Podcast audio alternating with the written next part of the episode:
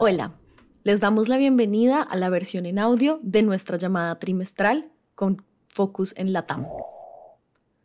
Las secuelas de la marea rosa. Cuando Lula ganó las elecciones presidenciales en octubre, se volvió una afirmación generalizada que América Latina se había vuelto rosa. Lo anterior, dado que la mayoría de los gobiernos de la región ahora eran de izquierda. La primera vez para algunos, un viejo conocido para otros, el sentimiento generalizado en el entorno de los inversionistas era el de una catástrofe inminente. Sin embargo, la TAM ha sido una de las regiones con mejor comportamiento en lo corrido del año, aunque todavía no está libre de riesgos. Por lo tanto, ahondaremos en lo que ha cambiado en el primer semestre del año en términos políticos, cuáles son las consecuencias de esta marea rosa para la región y lo que podemos esperar para los meses que quedan de 2023. Tal y como lo resaltamos en nuestra llamada anterior, 2023 ha sido un año movido en términos políticos para la TAM. Con el segundo semestre del año concentrando los eventos más importantes, aún sigue siendo relevante analizar el último trimestre. La carrera presidencial ya tuvo su inicio oficial en Argentina, luego de que las candidaturas oficiales fueran anunciadas a final de junio. El ministro de Economía, Sergio Massa, será el candidato del peronismo, representando la nueva coalición peronista Unión por la Patria, mientras que el kirchnerismo no contará con un candidato independiente al momento de escribir este reporte, un suceso no visto en los últimos 10 años. Por su parte, se espera que el candidato que representará a la coalición de oposición Juntos por el Cambio salga de las elecciones primarias paso que se llevarán a cabo en agosto. El resultado más probable es una victoria de Patricia Bullrich o de Horacio Rodríguez Larreta. Massa era la última esperanza del peronismo de volver a ganar control sobre la economía cuando fue nombrado ministro de Economía. Sin embargo, su periodo ministerial no ha arrojado resultados positivos al dejar al país con una inflación de tres dígitos y a la economía acercándose a una recesión económica. Estos hechos podrían jugarle en contra para sus aspiraciones presidenciales. De otro lado, Javier Milei, un economista y empresario argentino que actualmente se desempeña como diputado federal de Buenos Aires y quien, como líder de la coalición política Libertad de Avanza, quiere dolarizar la economía, ha perdido parte de la popularidad que había ganado en los últimos meses como consecuencia del avance observado por la oposición. No obstante, la carrera presidencial parece todo menos decidida. En Colombia, la coalición de gobierno luce más frágil que a comienzo de año. La administración Petro recibió un golpe cuando sus tres principales reformas, la pensional, la salud y laboral, no lograron ser aprobadas en la primera legislatura. Se espera que la reforma laboral sea presentada nuevamente en la siguiente legislatura que comienza el 20 de julio, luego de que el proyecto inicial fuera archivado, mientras que la reforma a la salud y la reforma pensional aún tienen debates pendientes en el Congreso. Este hecho parece haber traído una calma adicional para los inversionistas, especialmente si se tiene en cuenta que dos agencias calificadoras recientemente afirmaron la calificación crediticia de Colombia, citando como algunos de sus argumentos la estabilidad macroeconómica y financiera del país. Por su parte, las elecciones regionales deberían ser las protagonistas el segundo semestre en términos políticos, dada la importancia que las coaliciones le otorgan a la representación regional. Lo anterior podría reducir la importancia que los congresistas le den a los debates de las reformas, ya que su atención estará fuera de Bogotá. Por su parte, la situación política en Chile también ha tenido algunos cambios. Se eligieron los miembros del Consejo Constitucional el 7 de mayo y esta entidad ya comenzó a trabajar en las potenciales modificaciones a realizarle a la constitución base creada por la Comisión de Expertos. Su fecha límite es el 7 de noviembre, con el plebiscito de votación de salida manteniéndose para el 17 de diciembre. La mayoría de analistas del mercado esperan que se presente una versión menos radical de la Constitución, como consecuencia de la mayoría exhibida por los partidos de derecha en el Consejo Constitucional. Al momento de publicar este reporte, el Consejo Constitucional comenzaba la discusión de algunas iniciativas económicas, con dos de estas estando directamente relacionadas con pensiones. Otras iniciativas que han obtenido suficiente apoyo para ser discutidas por el Consejo están relacionadas con los derechos del agua, la salud y los derechos de los trabajadores. De otro lado, la administración Boric anunció en junio su intención de seguir impulsando la aprobación de la reforma tributaria que fue previamente archivada, luego de que el presidente enfatizara en la necesidad de dicha reforma para financiar, entre otros, la salud y las obras de infraestructura. Teniendo en cuenta que su capital político ha disminuido durante su presidencia, el mercado ha comenzado a descontar que, en caso de que la reforma tributaria llegue al Congreso, lo hará en una versión muy diluida. Por último, México tuvo elecciones de gobernadores en junio, en las cuales Morena, el partido del presidente AMLO, ganó en el Estado de México y puso fin a un gobierno de casi 100 años de oposición del Partido Revolucionario Institucional, PRI. Este triunfo llevó a Morena a tener el control de dos tercios de los 21 gobiernos regionales, con lo cual afianzó aún más su dominio.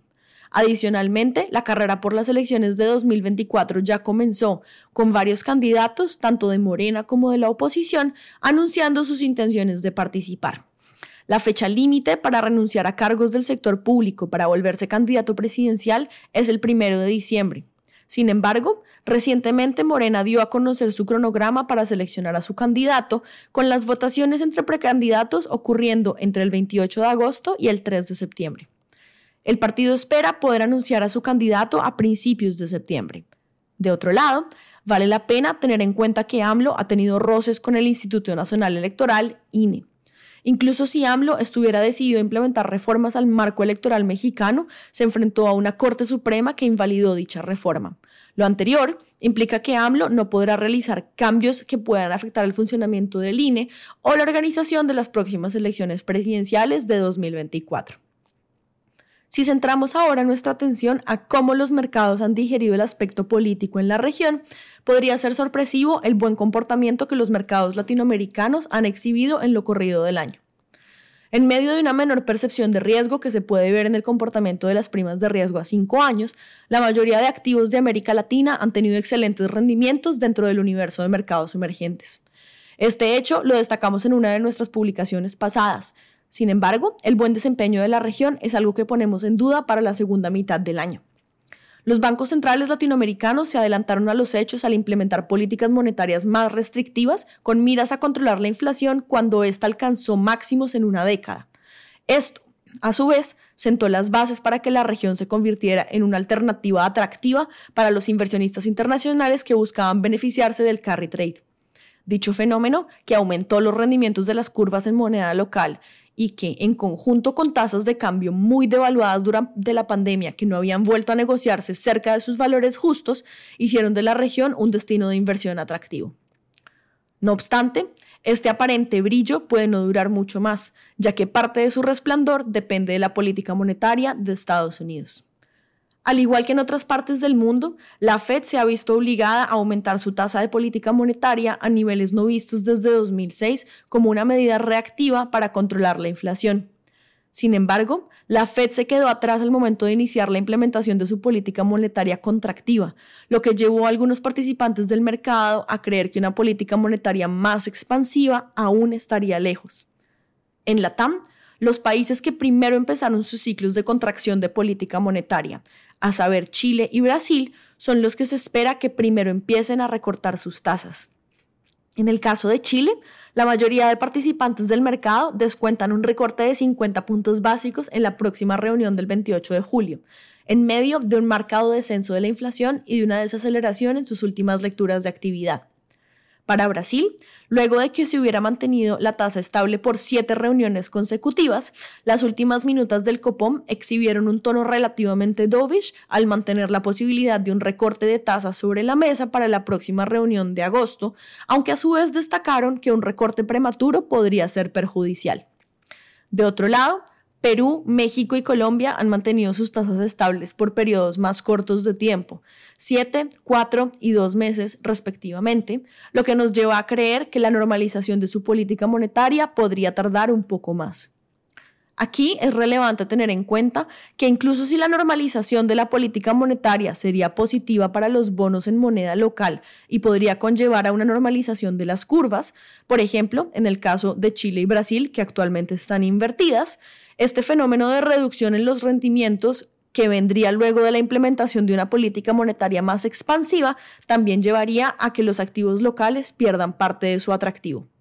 Lo anterior dado que la implementación de una política monetaria más expansiva en la TAM ocurriría en paralelo a una Fed que permanecería en su postura de mantener las tasas estables por más tiempo, lo que reduciría los diferenciales entre las tasas de política monetaria y podría transferir el interés de inversión hacia los mercados desarrollados, a saber, una mayor tasa por exponerse a un menor nivel de riesgo. Sin embargo, todavía es relevante resaltar que los diferenciales actualmente no están lejos de sus máximos de las últimas décadas, como se puede observar en el gráfico, esto a excepción de Brasil, lo que igual les deja a los bancos centrales algo de margen de maniobra. Adicionalmente, es importante destacar que los bancos centrales de la región han enfatizado en la importancia de sus esquemas de inflación objetivo y con las lecturas de inflación todavía lejos de sus metas, el ritmo al cual pueden recortar las tasas va a ser muy data dependiente. Finalmente, incluso si el desempeño de la TAM ha sido superior al de los otros mercados en lo corrido del año, para la segunda mitad de 2023 consideramos que la asignación de la renta fija en la TAM debe ser más cautelosa. Los inversionistas deben recordar que la TAM ha contado con más vientos de cola que vientos en contra este año. Si el carry trade de la región empieza a perder su atractivo y los inversionistas cambian su preferencia de inversión hacia mercados más castigados, el retorno total de, de aproximadamente 21% que exhibe actualmente América Latina, a pesar de un entorno macroeconómico y político desafiante, podría llegar a ser menor. Sin embargo, nos atreveríamos a decir que nuestra preferencia hacia mercados emergentes que anunciamos a principio de año ha dado frutos y por ahora nuestro posicionamiento debe seguir favoreciendo la calidad y la menor duración sin importar la región.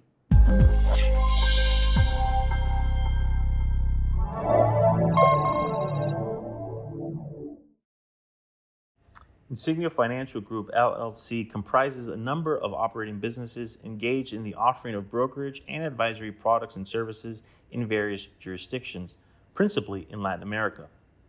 Brokerage products and services are offered through Insignia International Financial Services LLC, headquartered in Puerto Rico, and through Insignia Securities LLC, headquartered in Miami. Both are members of the Financial Industry Regulatory Authority, FINRA, and Securities Investors Protection Corporation, SIPC. Investment advisory products and services are offered through Insignia Advisory Services LLC, an investment advisor registered with the Securities and Exchange Commission. In Uruguay, advisory services are offered through Insignio International Asesores de Inversión Uruguay, SA, Insignio Asesores de Inversión Latam, SRL, and Insignio Asesores de Inversión de Uruguay, SRL, in Argentina, and through Insignio Argentina, SAU, and in Chile through Insignio Asesorías Financieras, SPA.